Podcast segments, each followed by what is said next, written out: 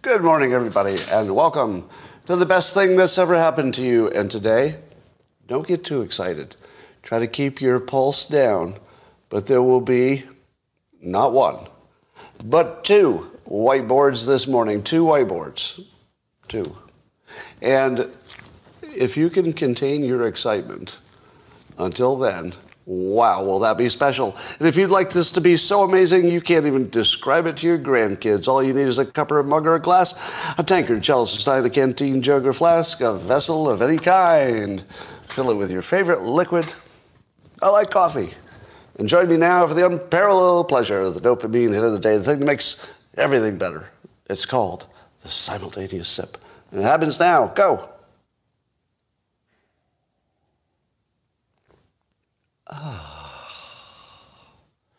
Wow. Let's talk about the news.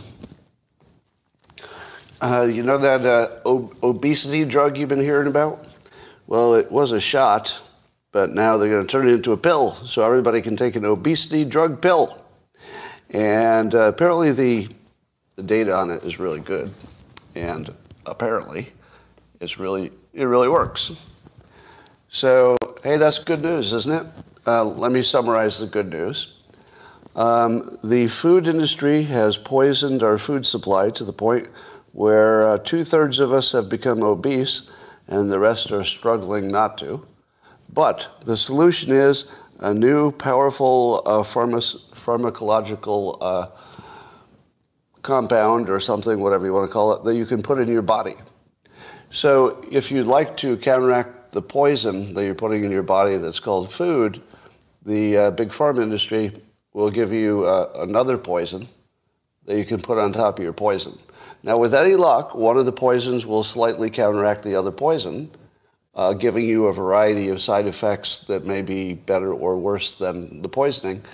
But uh, that's how we solve problems here. You know, a lot of countries would have said, you know what?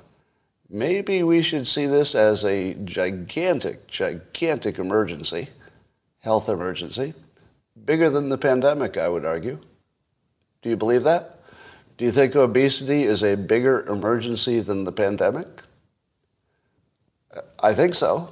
You know, you know, it's a multi-year thing, so you'd have to add the multi-years.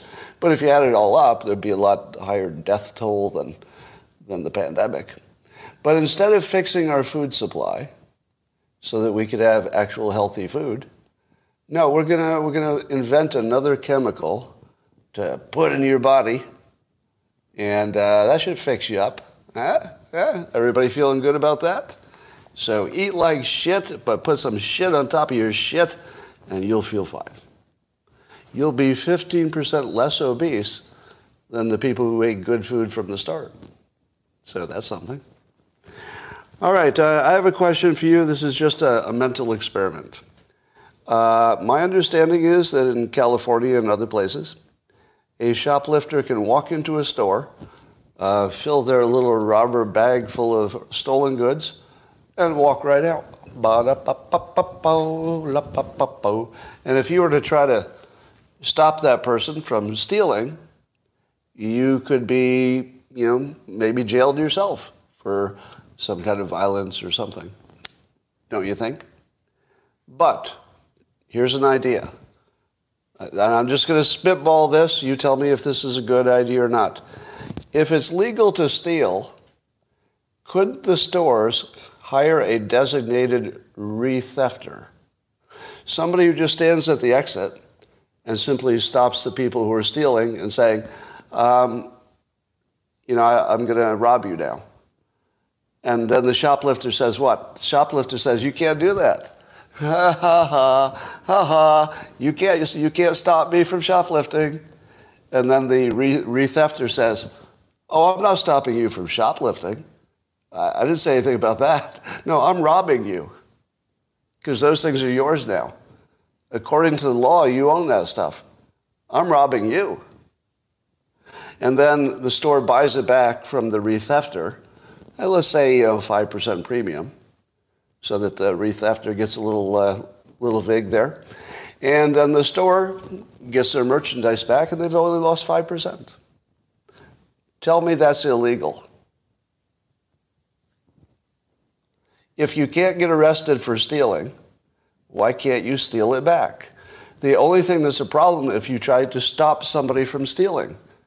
But two stealings are both legal or, or allowed. They're not legal, but they're both allowed. So just do what's allowed and don't do what's not allowed. Just steal it back. Hello. I, I know that somewhere around the country there's a, a slow clap that started. Probably I can't hear it, but I think it goes like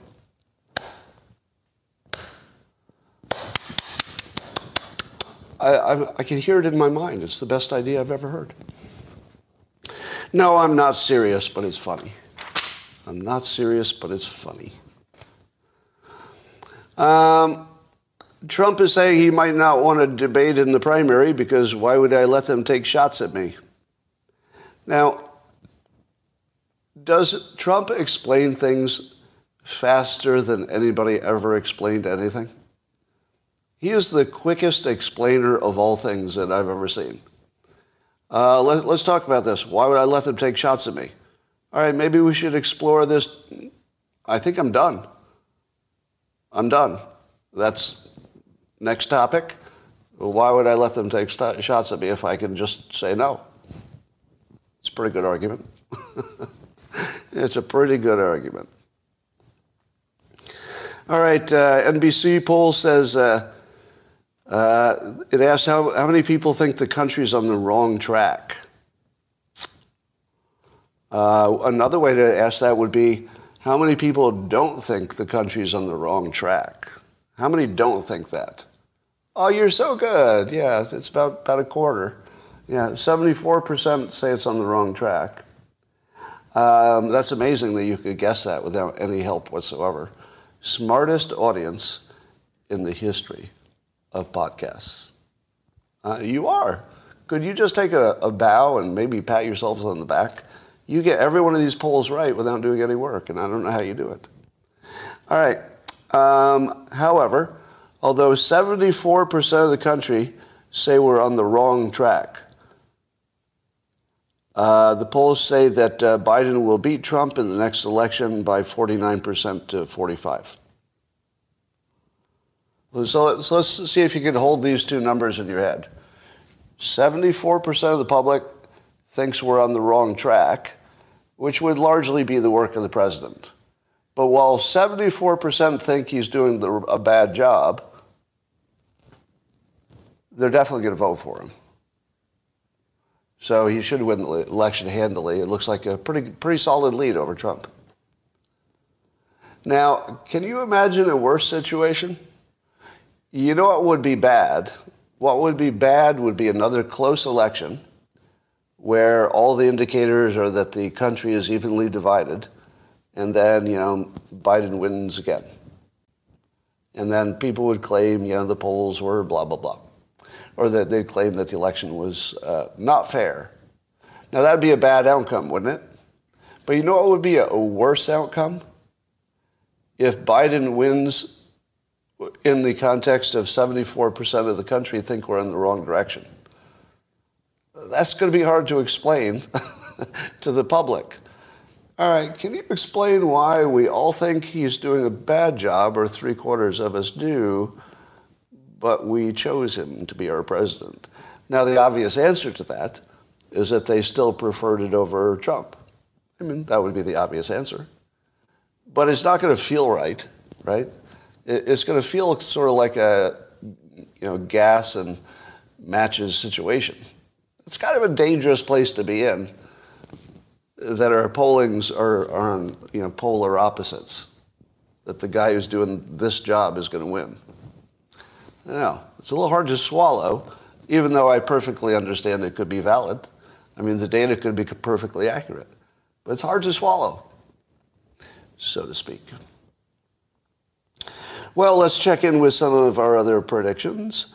Um, you know, a year ago or more, I've been saying that we were going to have a soft landing and not a, a big old terrible recession. And that seems to be what's, what we're heading for. although it's not uh, certain for sure. But there was a podcast and some comments by uh, Chamath Palihapitiya. Palihapitiya? I hope I got that right. He's a noted entrepreneur and podcaster now, and he's one of the people you should listen to simply because he's insanely smart. Like, that's good enough. I don't need to say more. He's just insanely smart. So listen to him. But uh, he, he thinks that uh, we're definitely going for a uh, maybe one more year of climbing out of uh, you know the doldrums, but not a recession. So he's pretty sure that uh, the stock market will you know uh, start to go up in 2024. Yeah, but the biggest part of his argument matches mine. All right.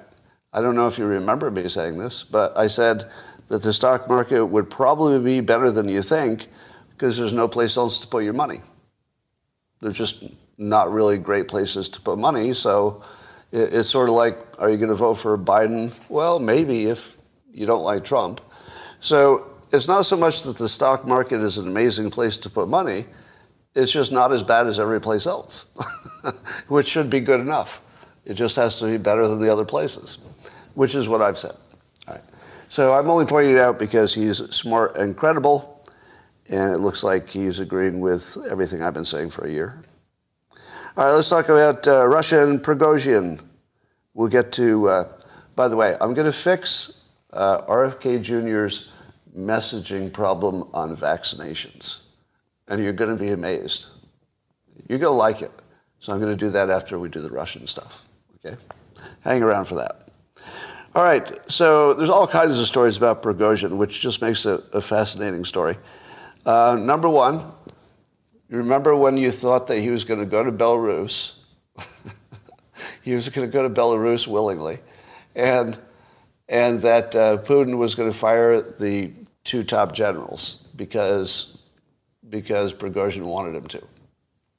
Well, as of today, the top general, uh, Shoigu, is uh, he's at work. And he says there's no discussion about him leaving. so that was never true. Apparently, there was no agreement to get rid of the top two generals. Um, and uh, have you seen uh, Prigozhin show up in uh, Belarus? Has anybody seen him in Belarus? Nope. Turns out they don't know where he is. Don't know where he is. How many of you believed that Russia and Prigozhin had reached an agreement. and that that's why he that's why he pulled back from Moscow because of the agreement. Did anybody believe that? Remember, remember I told you yesterday and the day before, I forget, that there's no such thing as a Russian agreement. It's like a, a concept that doesn't exist. there's no such thing as a Russian agreement. They're just things they said they'd do. It has nothing to do with what they're going to do. So it was either a stalling thing or it's for the benefit of the public or something. But it definitely wasn't any kind of an agreement that either of them thought they were going to keep. Now, since that agreement is obviously not going to happen, I mean, if everybody knows if Prigozhin went to Belarus after being stripped of his military, he'd, he'd be a dead man. So obviously he didn't take that deal. Obviously. So, but the, but the news was reporting it like that deal had been accepted and, and it's all over. how, how bad is the news that they, that they thought that might actually be an actual agreement, that that was really going to happen? All right. So here are the things that might be happening, but we're just guessing. All right. So here are the, the various possibilities. Um, well, first of all, let me, let me tell you what the bad analysts say. These are the bad takes. Now, when I say they're bad takes, this, this is being tested against my own takes. And you might be aware that I'm not a military expert. I don't know if I've told you that, but were you aware I'm not a military expert? I am the best predictor of this, of the Ukraine-Russian situation so far, but I, even I think that might be lucky. So I'll tell you about that in a moment too. But here are some of the, the, the takes that I consider bad, but I would be happy to be embarrassed later by finding out how wrong I was. Uh, these are the things being said in the news today in no specific order. Uh, Russia is on the verge of collapse. Um, what? Russia's on the verge of collapse? What evidence is there of that? okay.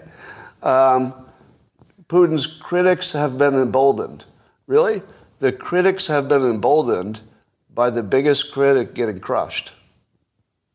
That, that emboldened the critics because the biggest critic just got crushed and will probably be dead pretty soon. How does that embolden anybody? That doesn't even make sense to me. Um, about uh, there are cracks in the system now? Yeah, Russia's got cracks in the system. Well, there are always cracks in the system. It's a pretty cracky system. Cracks all over the place. But they don't seem to be vital cracks. I don't see anything falling apart. Uh, and then my favorite one, this is the, the ultimate NPC comment. and I, I shudder when I say it because when it comes out my mouth, it's so hackneyed and uncreative and obvious. And ugh, I'm going to say it, but my mouth will have trouble forming it. So it might look strange. So some people are saying, the emperor has no clothes. The emperor has no clothes. I can't even say it right. The, the emperor, the emperor has no clothes, they say. Now, I'm only offended by that because it's what everybody says everywhere all the time in every situation. could, could we have one situation where somebody doesn't come in to be the smart one and say, you know, oh, you know, Scott, um, I think in this situation, this uh, global uh, military industrial complex, uh, in this uh, geopolitical situation, uh, I feel like the emperor has no clothes.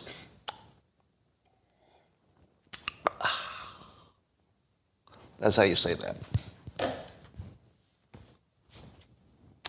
Um, let's see what else. Uh, so I would see there, there's only one thing that's different as far as I can tell. And that one thing is that uh, Prigozhin changed the uh, war narrative to say that the war was for the benefit of the Russian oligarchs and uh, uh, the, the most devastating thing that Prigozhin said, I didn't see it till today, was that he said the point was to disarm Ukraine. That's what we were told. He goes, if Ukraine had 500 tanks before we started, now they have 10,000. so he went through the numbers. I'm making up the numbers, but he went through the numbers of what military assets Ukraine had before the war. He goes, they have 10 times the military assets now than before we disarmed them. It was the whole thing's a waste of time. Pretty strong point, right? So if there's any threat to Russia, it's because that narrative uh, may catch on. But uh, I saw some video of the uh, the locals talking about Prigozhin, and I was really wondering, what do the Russian public, what do they think of all of this? Are they favoring Prigozhin? And it turns out that they largely do. But they favor him in a very specific way, as far as I can tell from just the few anecdotal exposures on the media. It looks like the Russian public likes Prigozhin simply because he's saying something that needed to be said, which is very different from wanting him to be your new leader. And I'm not sure everybody's catching that. I feel like the Russians love Prigozhin because he's strong. He was, you know, doing some of their military successes. And, then he also criticized the war, which publics like that. Publics like to hear wars get criticized if it's a war that seems optional. So I think he might be popular, but not popular in the way that they want him to be their next leader. That's, that's my current take. Because I didn't see, and I suppose nobody would say that on camera, but I don't think they'd say on camera, yeah, we'd prefer him to be our leader. So I don't think that's happening. I think that he's popular as a, let's say, a folk hero kind of thing, a war hero, folk hero, martyr. But he, he doesn't seem to be who they want to be their leader yet. I mean, maybe that changes. but it does suggest that Putin's still in a solid place. Um, and maybe maybe Putin needs to play it a little differently and accept some criticism. Maybe. Because Putin is really good, at least I observe, of letting people, you know, uh, waste their energy on, you know, running across the country to attack nothing, basically. Because he just, because the Russians just got out of the way and just said, all right, just run across the country. Sort of just, you know, expend their energy a little bit. He seems to be good at that. He's a good chess player, so to speak. All right.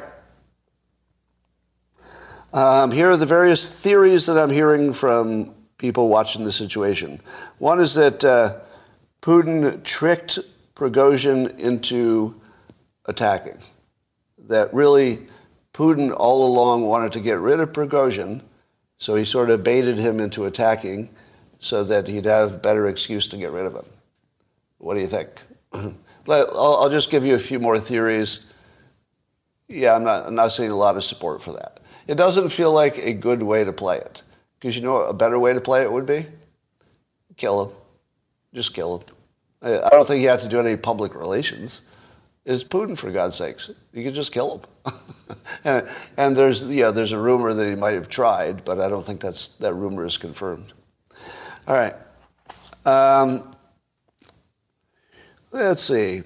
Yeah, I don't think it was a, Putin lured him into attacking Moscow. I would think that's unlikely. Here's another one. Um, Putin and Prigozhin were in on the plot, and the two of them were working together. And really, the whole thing was about surfacing the traitors, so that Prigozhin was not a real traitor; he was a fake traitor.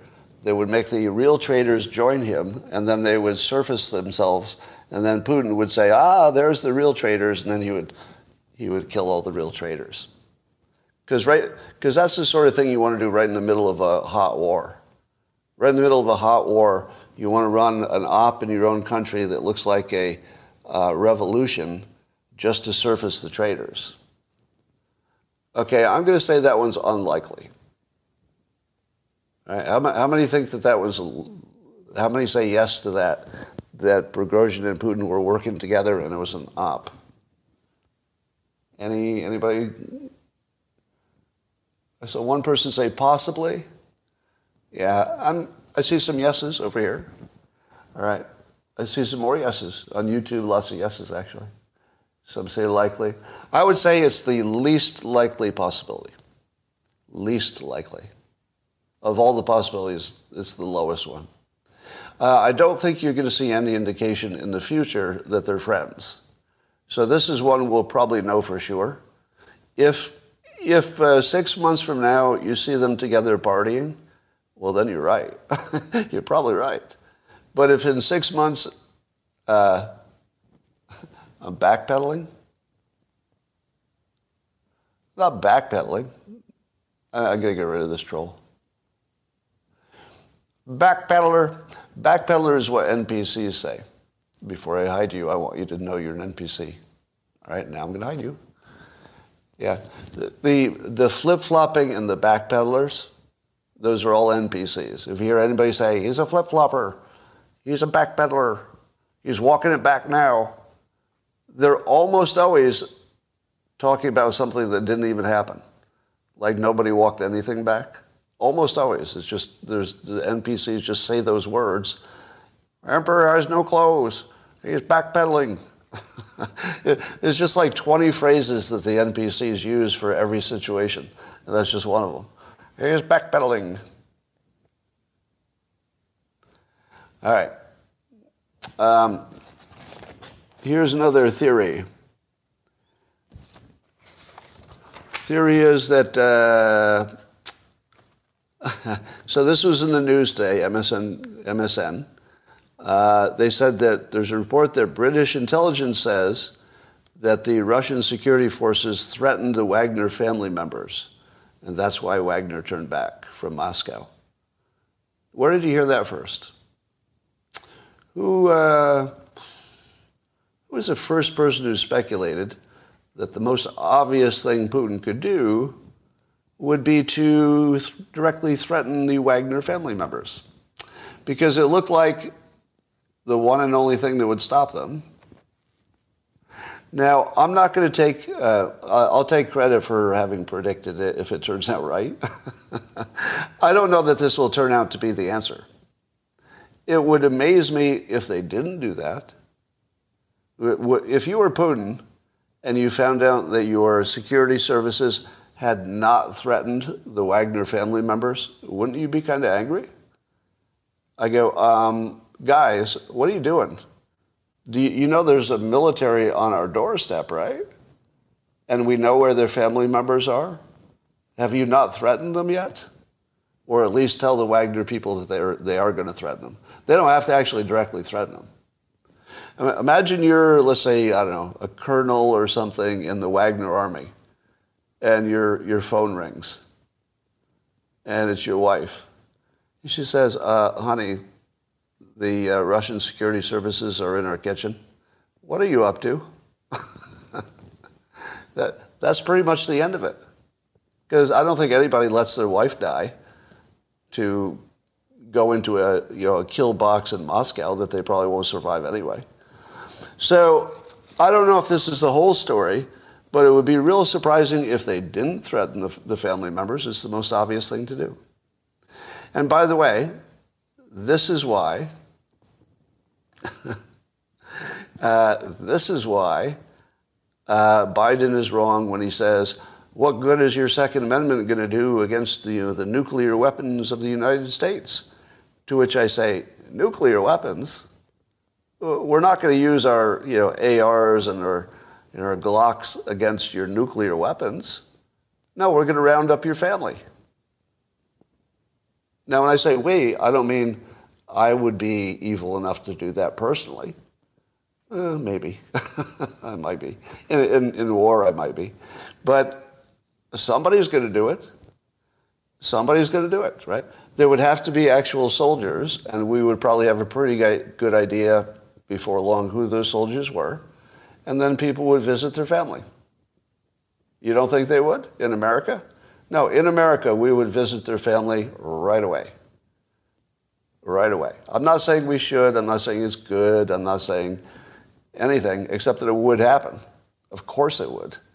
So I don't know how you could run a proper, how could you even have any kind of a civil war? You know, it makes me wonder about the American Civil War before there was good communication and before you could identify people. You didn't know exactly who was fighting who, you know, except in a general sense. But don't you think that there were, um, don't you think that there were family members from one part of the country that were in the wrong part? And they probably got a, had a bad time, didn't they? I'll bet you. I'll bet you if there were southern plantation owners who had, you know, revolted against the United States, but they had some cousins that were living in the north, you don't think those cousins got a little trouble just because their family members were part of a revolution? Probably. I mean, I don't know, but probably. It's the most obvious thing.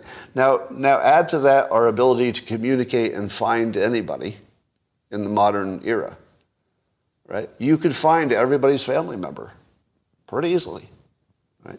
That's a whole different risk than has ever existed in any civil war potential situation in the past. You can find their family members right away, and you can control them. It's a bad situation but it does prevent civil war.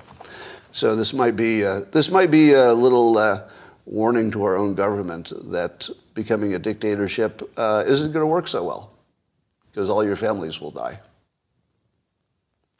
All right. Here's another theory, which, uh, since I haven't heard anything about it today, I would give it very low credibility, but it did explain everything we saw. All right and it was that uh, Prigozhin's move on Moscow was a diversion and a head fake. And what he really wanted to do is whatever he's doing when we, don't, when we can't find him.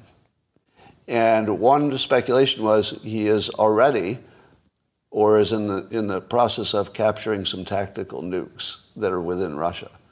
If he gets his hand on tactical nukes, it's going to be hard to put him down, right? So he could actually carve out a little fiefdom within Russia and potentially hold on to it for a long time, if not try to grow it and take over. All right, we got to get rid of you for using all caps, even though your comment was not uh, bad. So I, I'm deleting all the all caps people, even if their comments are appropriate, because when I see them, they trigger me. So if you want to trigger me so that the show sucks, that would be a funny thing to do, but I, will have to block you for it. All right. Um, so since we're not hearing today that Prigozhin has any tactical nukes, I'm suspecting that's not what happened. Right? That's not what happened. But maybe. Um, so I found a video that I made five months ago. Um, it was one of these live streams. Does anybody remember me saying the following?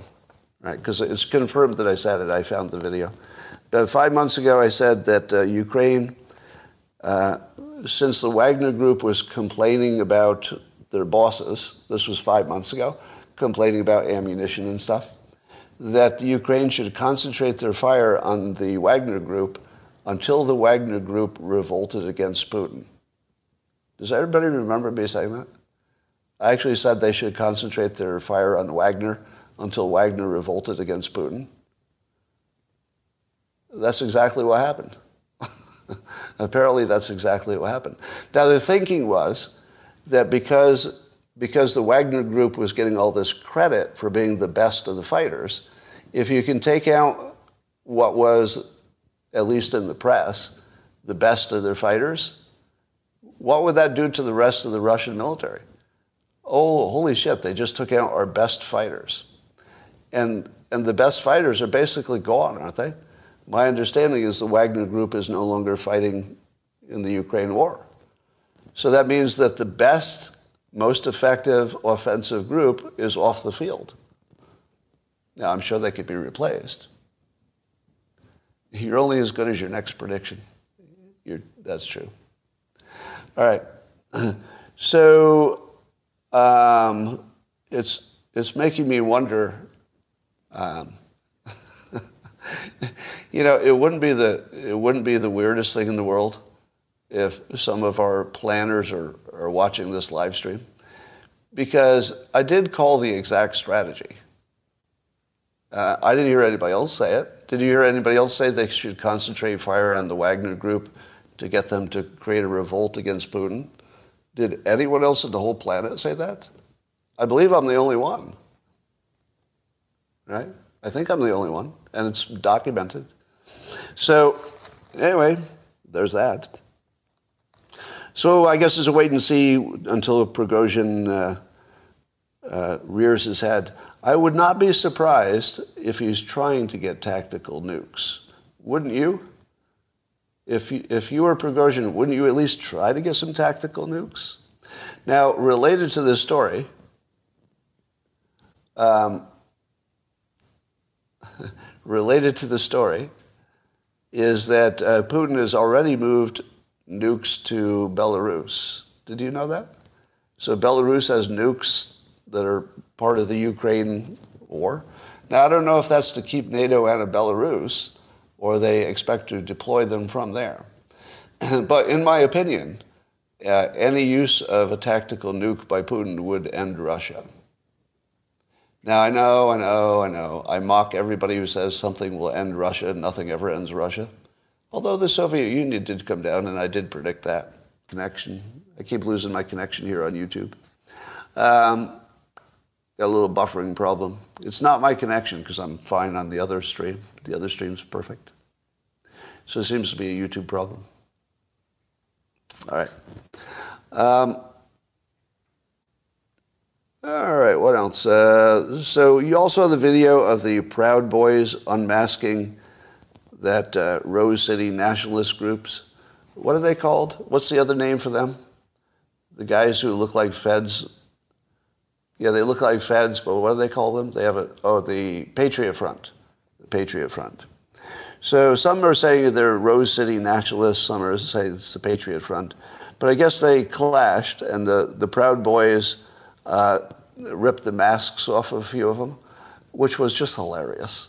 You have to see the video of one of these racists with their mask taken off. The one I saw was like,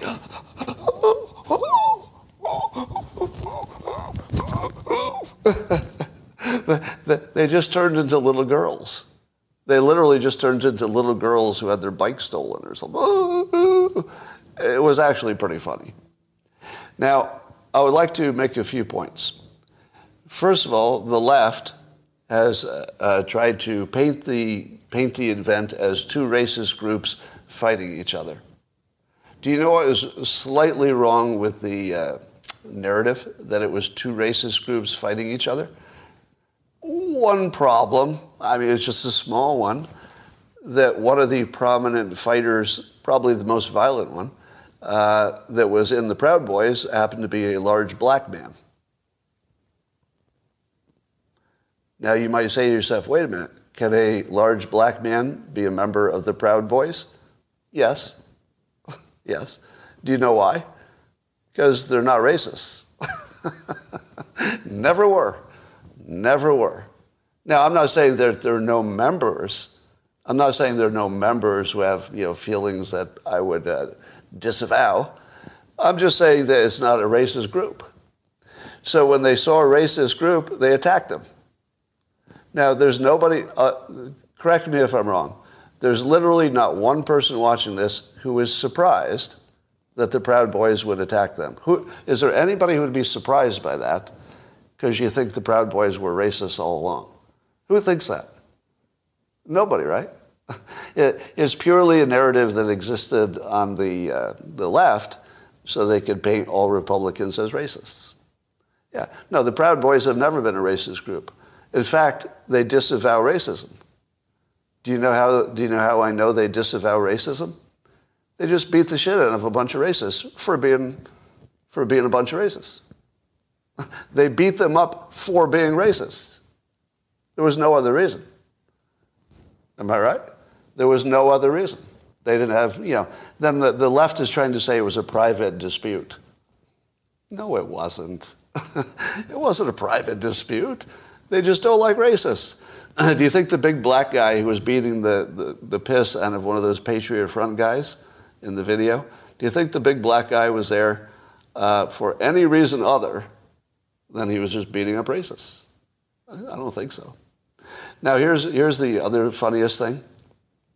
And uh, again, another Democrat said that uh, it's, it's obvious that both groups are racist because they claim that one of the people who got unmasked had once been a member of the Proud Boys. So if one of the people who got unmasked had once been a Proud Boy himself, well, that would prove that they're probably both a racist group, right? Because the same racist was in, you know, interchangeably in both groups, right? Is that the first thing you imagine if you think that he was in both groups? No. The most obvious explanation is he's a Fed. he's an undercover guy who infiltrated the Proud Boys, found out they weren't racists, got disappointed and bored, and said, Can I get a transfer to an actual racist group? These guys aren't being racist. Like, you know, when I'm in the private meetings, they're not saying any racist stuff. Probably because, you know, the guy in the room is black, and here's a Cuban, and here's a Hispanic guy. Maybe it's because they're multi ethnic. I'm just guessing. Can you move me to an actual, you know, maybe the Patriot Front? Because those guys look pretty bad. Can, can you maybe give me a transfer? So, anyway, the guy who had his mask taken off looked more like somebody who was afraid of losing his job than someone who was afraid of being exposed as a racist. But I think that all happened just in my mind. All right, but it was fun to watch. All right. Um, how many of you would say that RFK Jr.'s opinions on vaccinations are strangely similar to Trump's? Would, would you say that's true? Not exact, not exact, but strangely similar. Because I believe that Trump and RFK Jr. are actually friendly. I mean, Trump actually said that. He actually respects him. And I believe he actually tried to hire him once for his administration, right? So I believe that they have, I believe that they generally have the same view that vaccinations are under-tested. Under-tested. Would you agree? Now, I'm not talking about COVID. We'll talk about COVID in a moment. But regular vaccinations, RFK Jr. and Trump both say, you know what? I don't think these are tested well enough. I suspect, I suspect there are more problems than, than we know for sure. That's the same. I, I believe actually Trump was influenced maybe by RFK. Now, when it comes to the COVID, um, Trump is still saying that it's a good thing we did it and it saved lives. RFK Jr. is skeptical, but is skeptical disagreeing. Uh, not exactly. I mean, it's a little bit of disagreement, but skeptical means you're not sure. Trump has to, Trump has to sell his victory because he's a politician. So he's, he's doing his job of selling. But RFK Jr. doesn't need to sell anything, right? He's, he's an observer to that process. So he could just say, I'm skeptical.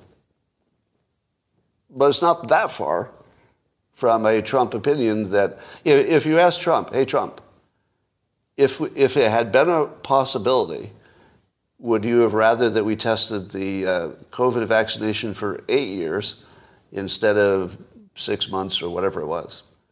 Do you think Trump would say, no, no, no? Uh, I would have no reason to test it for eight years. Six months is fine. Would Trump say that? Of course not. He'd say, if we had the luxury, if we had the luxury of eight years, absolutely, of course. But it was a pandemic, and so I made the hard call, and it could turn out to be wrong. the strongest thing that Trump could say to support his, uh, his uh, vaccination campaign with his base that didn't like it, the strongest thing he could say is somebody had to be the leader Somebody had to make the call. I made the call. I actually would respect that totally. If, if he said, you know, we may find out it was a bad idea in the future, because, you know, as the data clarifies, we may find out that we lost more people than we thought. If that happens, I'll admit it. You know, if we get to that point, I'm going to tell you directly. But it was an emergency situation. Somebody had to make the call, Here's the killer. Are you waiting for it? Here's the kill shot. Somebody had to make the call. Aren't you glad it wasn't you? Aren't you glad it wasn't you? I had to make that call. I hope I got it right. We'll watch the data for as long as we need to. Uh, I do fear that it, I do fear that the side effects are worse than we hoped. I, I'm uncomfortable that they were telling me the truth. I'm uncomfortable with what I knew, but I had to make the call and then sort of defend that he wasn't making it mandatory. So I think that's I think Trump's escape is to focus on leadership and admit that data in the future might might soften the the victory he's trying to claim. Would you feel more comfortable with that? If Trump says flat out, nobody knows, but I had to make the call. Somebody had to decide. I was the decider. I decided. But we didn't know. We didn't know at that point if the virus was a weaponized virus. We didn't know what the side effects of the virus would be. And I admit I'm very uncomfortable with the potential side effects, and I'm very uncomfortable that it was forced on children, for example, because I don't think Trump was in favor of that. So he could say, I'm very uncomfortable with a lot of it, but somebody had to make the call. Aren't you happy it wasn't you? I would completely accept that. Uh, there would be nothing left on the table if he said that. Look, we did not ask you to be perfect. Nobody, nobody voted for Trump for flawlessness. Nobody expected that. Nobody expected anybody to get everything right in the pandemic. No reasonable person expected our leaders to make the right decisions. That wasn't reasonable because they, we knew they were guessing. They had to guess. There wasn't an option. You had to guess. They may have guessed wrong. Aren't you glad it wasn't you? All right, now I'm going to fix RFK Jr.'s messaging problem with uh, vaccinations. Um, I remind you that I've endorsed Vivek Ramaswamy, who I think is just a tremendous um, asset to the country. Win or lose, he's changing the game, uh, makes me feel proud to be an American. I ask myself, would you be proud to be an American if Vivek Ramaswamy was your president? And my answer is unambiguously yes. that, that's a big yes. it, we would have the smartest president. Wouldn't you love to have the smartest president? I don't know if we've ever done that before. I mean, other countries got some real smart people, but we've been we've been not really having the smartest president lately, right? Wouldn't you like once to know that you had just a brilliant president who was not overly political? He was just trying to solve problems, just once, right? Now I don't know what his odds are, but I would be so proud to have somebody that smart in the job and somebody who's obviously, you know, a thorough patriot. Now, he's not the only one. I, am so happy with the list of candidates. It's just a great group of candidates, except for Biden, of course. You know, I think, I think that uh, RFK Jr. could be a great president as a Democrat, potentially. Potentially. You know, I mean, it's big unknown, but potentially. And um, I think uh, DeSantis is a strong Republican. He, he looks like he might be fading a little bit. I just don't think he's catching on. Doesn't seem to be getting the traction to, to do anything important. Um, well, let's go to the whiteboard. So I'm going to fix RFK Jr.'s uh, messaging on vaccinations. I watched him talking to uh, Bill Maher on Bill Maher's uh, Club, whatever, Club Random show he does on YouTube. And uh, first of all, I was impressed that a 40 year clean, recovered addict would sit in Bill Maher's club random while Bill does you know, uh, marijuana and drinks heavily. It, uh, you know, he clearly it indicates to me that he doesn't have a problem anymore, meaning that whatever his problem is, it's under control. So that was good. I mean, it was kind of a kind of a brave thing to do in my opinion. But I will. I might also fix other candidates' messaging because I like to talk about persuasion. So it's less about who's your president and more about teaching you persuasion. Okay. So think of this as a persuasion lesson for you, and it goes like this.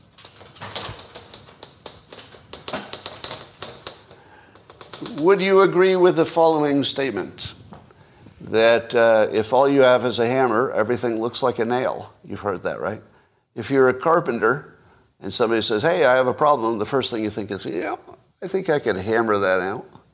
I think I could maybe use my toolbox on that. If you're a lawyer, you see the world through a lawyer filter. If you're a scientist, you have a science filter. Would you agree? Just in general, we all have our little filter from our experience. Now, the following is speculation, but I feel confident about it. That when scientists try to persuade, they're trying to persuade other scientists, and to do that, use you know the scientific process, use data and studies and randomized controlled trials and peer review. But ultimately, scientists are trying to persuade other scientists, and then then if you get enough scientists on the same side, that's what persuades the public. Now, if a scientist sees a study with strong correlation and then they put their science hat on, how do they deal with a study that has a strong correlation? So let's say if you do this, you'll get this side effect. It's a correlation. What does the scientist say? Scientist says, I'm not, I'm not going to be fooled by correlation. You're going to have to do better than that. Correlation doesn't get it done. You, are going to have to show me a whole bunch of studies that come at it from different angles, and every one of them points in the same direction when you're done then I'll think maybe it's causation. But a study or two that, that face the right, the same direction, mm, not good enough. The only thing we know for sure is there's a correlation. So that's how a scientist would, would treat that, right? Now, suppose you're a lawyer and your, your job is to convince uh, seven of 12 lawyers in a civil case that some pharma- pharmacological um, drug harmed somebody. Are the jurors scientists? Are jurors scientists? No, they're not. So, what does it take to convince a scientist versus what it takes to convince a juror? And not even all of them. You only need 7 out of 12 for a civil case. Well, I would say that a scientist will not be fooled by correlation because they know that that could be a coincidence. But a juror will always be fooled by correlation. Jurors, jurors will always be fooled by a study that says every time somebody does this, there's a good chance that this happens. And the, the juror is going to say, well, that's, that's proven. There's your data. It's proven. Right? Now, RFK Jr. was in the job for much of his career of being a lawyer, convincing juries that correlation was telling you a little bit more than maybe it told you. Maybe, maybe it's a little bit more, let's say, uh, exposing the truth than the scientist would be willing to accept. So, does it make sense that somebody whose job was to push correlation as far as it could be pushed for the purpose of winning a lawsuit? Do you think that that person is going to have the same worldview the next time a, a new study comes out compared to the scientists? And the answer is no. You, you would not expect any reasonable person with a good functioning brain to not be influenced by their environment. So RFK Jr.'s environment is a little bit friendlier to correlation because that's, that's sort of his biggest tool. The scientists are more wary of that because that's where all their mistakes are. The big mistake of a scientist would be to confuse correlation with causation. That'd be like the worst mistake. So they're going to be like, you know, no, no, no, no. You know, you've only proven correlation. We're, we're done. Whereas the lawyer is going to give 7 out of 12 to say, you know, it's not proven, but in a civil case, you just have to think it's slightly more likely to be true. Slightly more likely to be true is not even close to proven. They're, really far away. So RFK Jr. has been living in a world in which strong indications really mean something. Scientists live in a world where strong indications are false. In fact, usually false. Most correlations turn out to be just coincidence, I think. I think that's true. I think most of the time, correlation does not translate into causation, most of the time. So, this is half of the story, all right? This is half. So, in this so this would suggest that RFK Jr., who, uh, and let me, let me be very clear, RFK Jr. does completely understand that correlation does not mean causation. I just want to be clear. He completely understands that. He says it directly. You know, he gives examples. So he understands that. But he's still in that world in which correlation means more than it should right? So he should influence people in that situation. So here is his message as I heard it on the Bill Maher's show.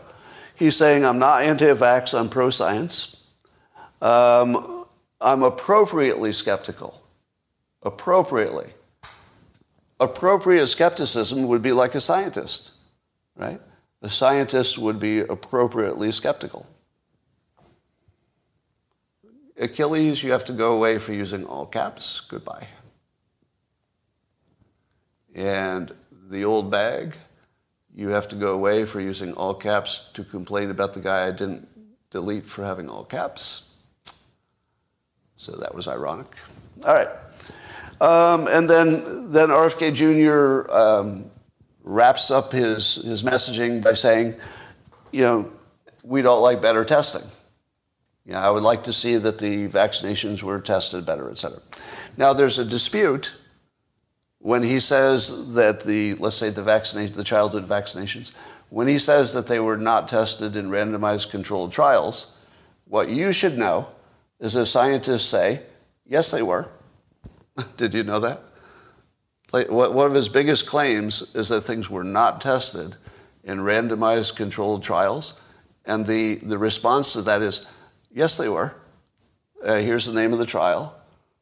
Here's the study. Every time.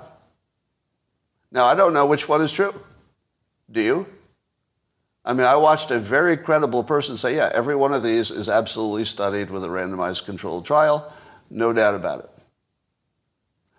I don't know. I don't know. I got two people that I both consider credible who have complete opposite opinions about a fairly easily verified fact. I don't know what's going on there. So, given that, the, given that most of us are, will, are confused about what did or did not happen, would you agree with that? Most of the public doesn't quite know what's happening. We're, we're suspicious, we're skeptical, we're scared, we're mad, but we don't really know. At least I don't, and I've kind of looked into it. I'm a little confused about what's happening. Right. So would you agree that RFK Jr.'s messaging is a little bit of a uh, lawyer messaging and doesn't quite doesn't hit me in the feels?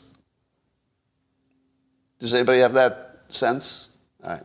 So now I'm going to show you how to fix it to make it compatible with everybody. And it's easy. It's a high ground maneuver. So the better approach is to just say some version of this. And now the, the preamble is important. Look, I know that the public is very mixed on whether the uh, vaccinations have been adequately tested or not. But the one thing where we can all agree is that while it might be true that I might think that these studies of correlation mean a little bit more than you do, admitting it directly, I might be more biased because I've seen more things. I've seen more things. So I am probably a little biased to think that the studies showing a correlation with problems are, are likely to be true. But let's meet in the middle. Can we meet in the middle? Let's meet where everybody agrees. We need to come up with a better system for testing all of our meds and then communicating to the public what has been tested and how. We're done. And now we're done hey, I think that when you said that correlation study about autism, I think that you were confusing correlation with causation, RFK Jr. You know what? That might be entirely true.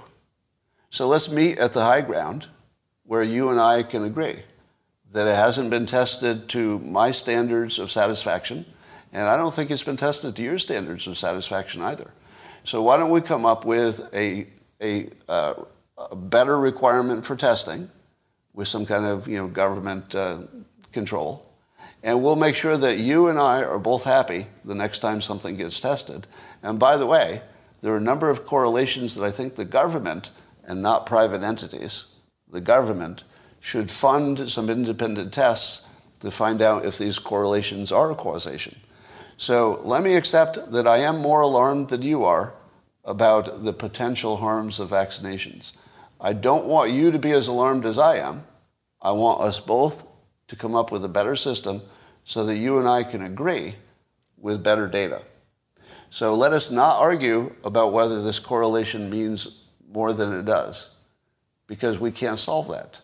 But we can solve it if we improve our testing system.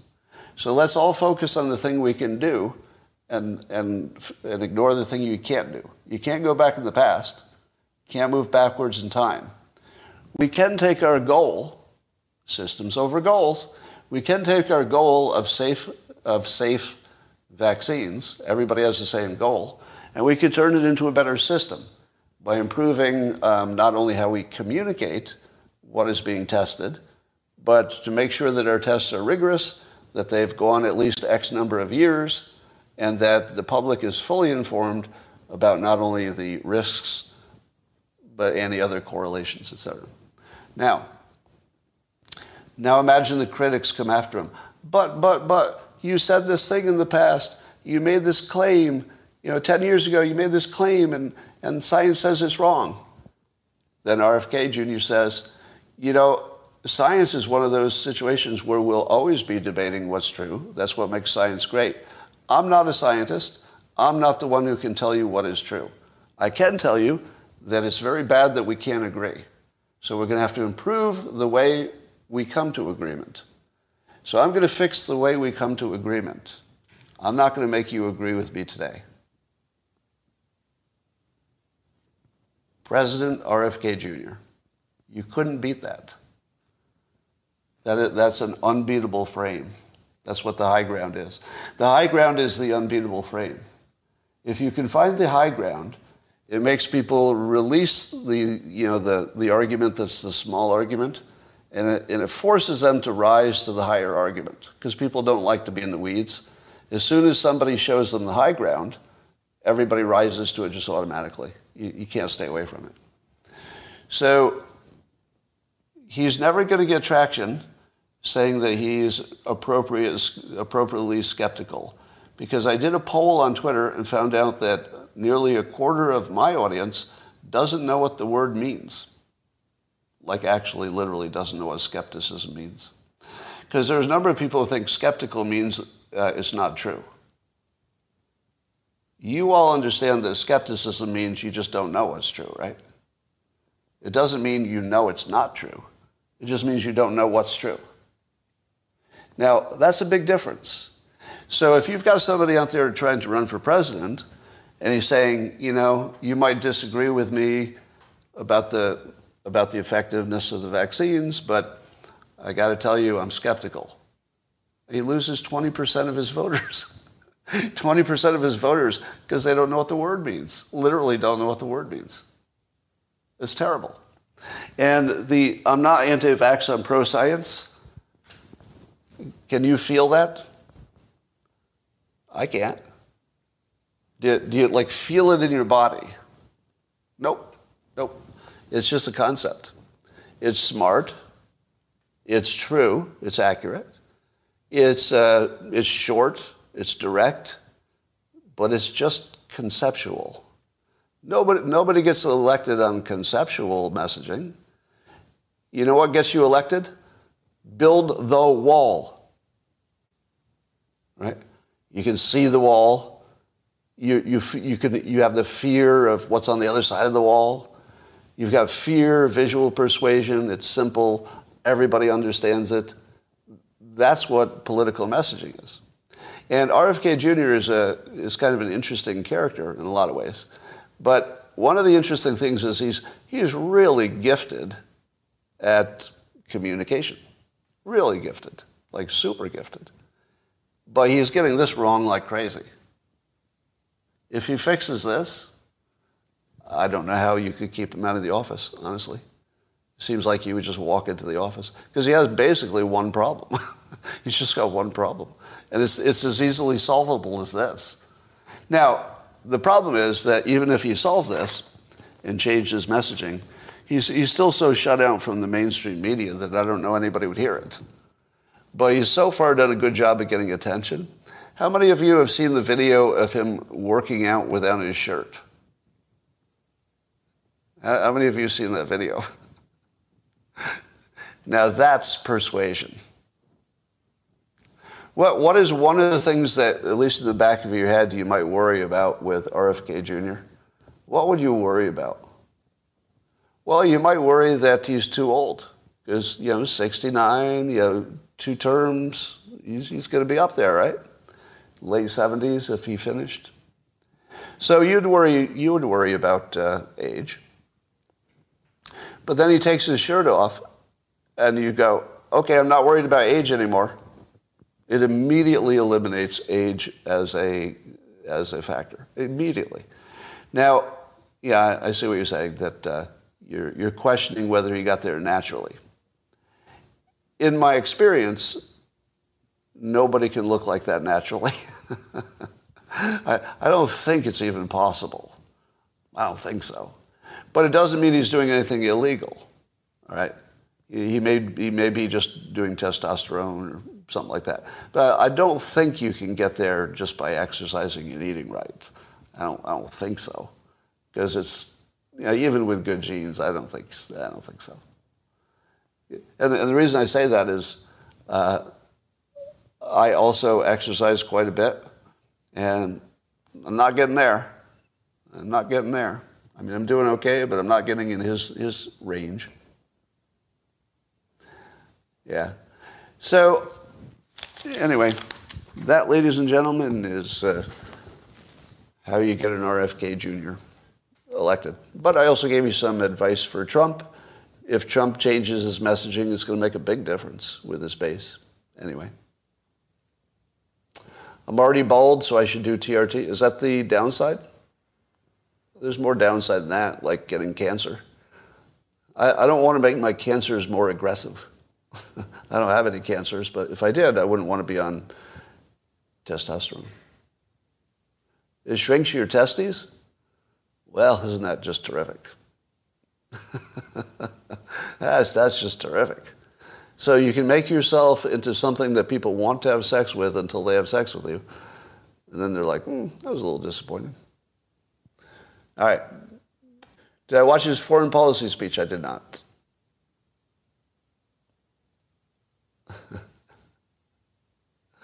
uh, if Trump worked out, you'd vote for him.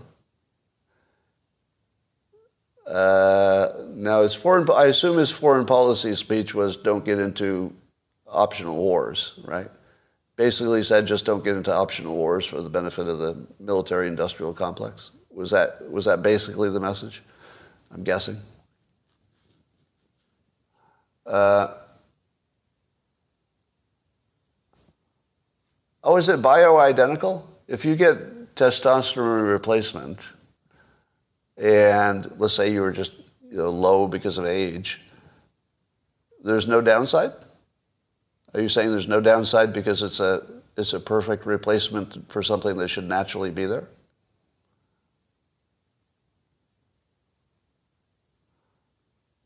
Might be human growth hormone. Could be. All right, so ladies and gentlemen, cage match with Tom Fitton. All right. Uh, hasn't Trump gone easy on RFK? He has. They actually seem to respect each other. One, one of the amazing things about RFK Jr. is he somehow managed to complete, well, uh, watch, watch me say this, and it will just, it's going to blow your mind in a minute. You ready for this? RFK Jr. is the first Democrat who figured out the following thing.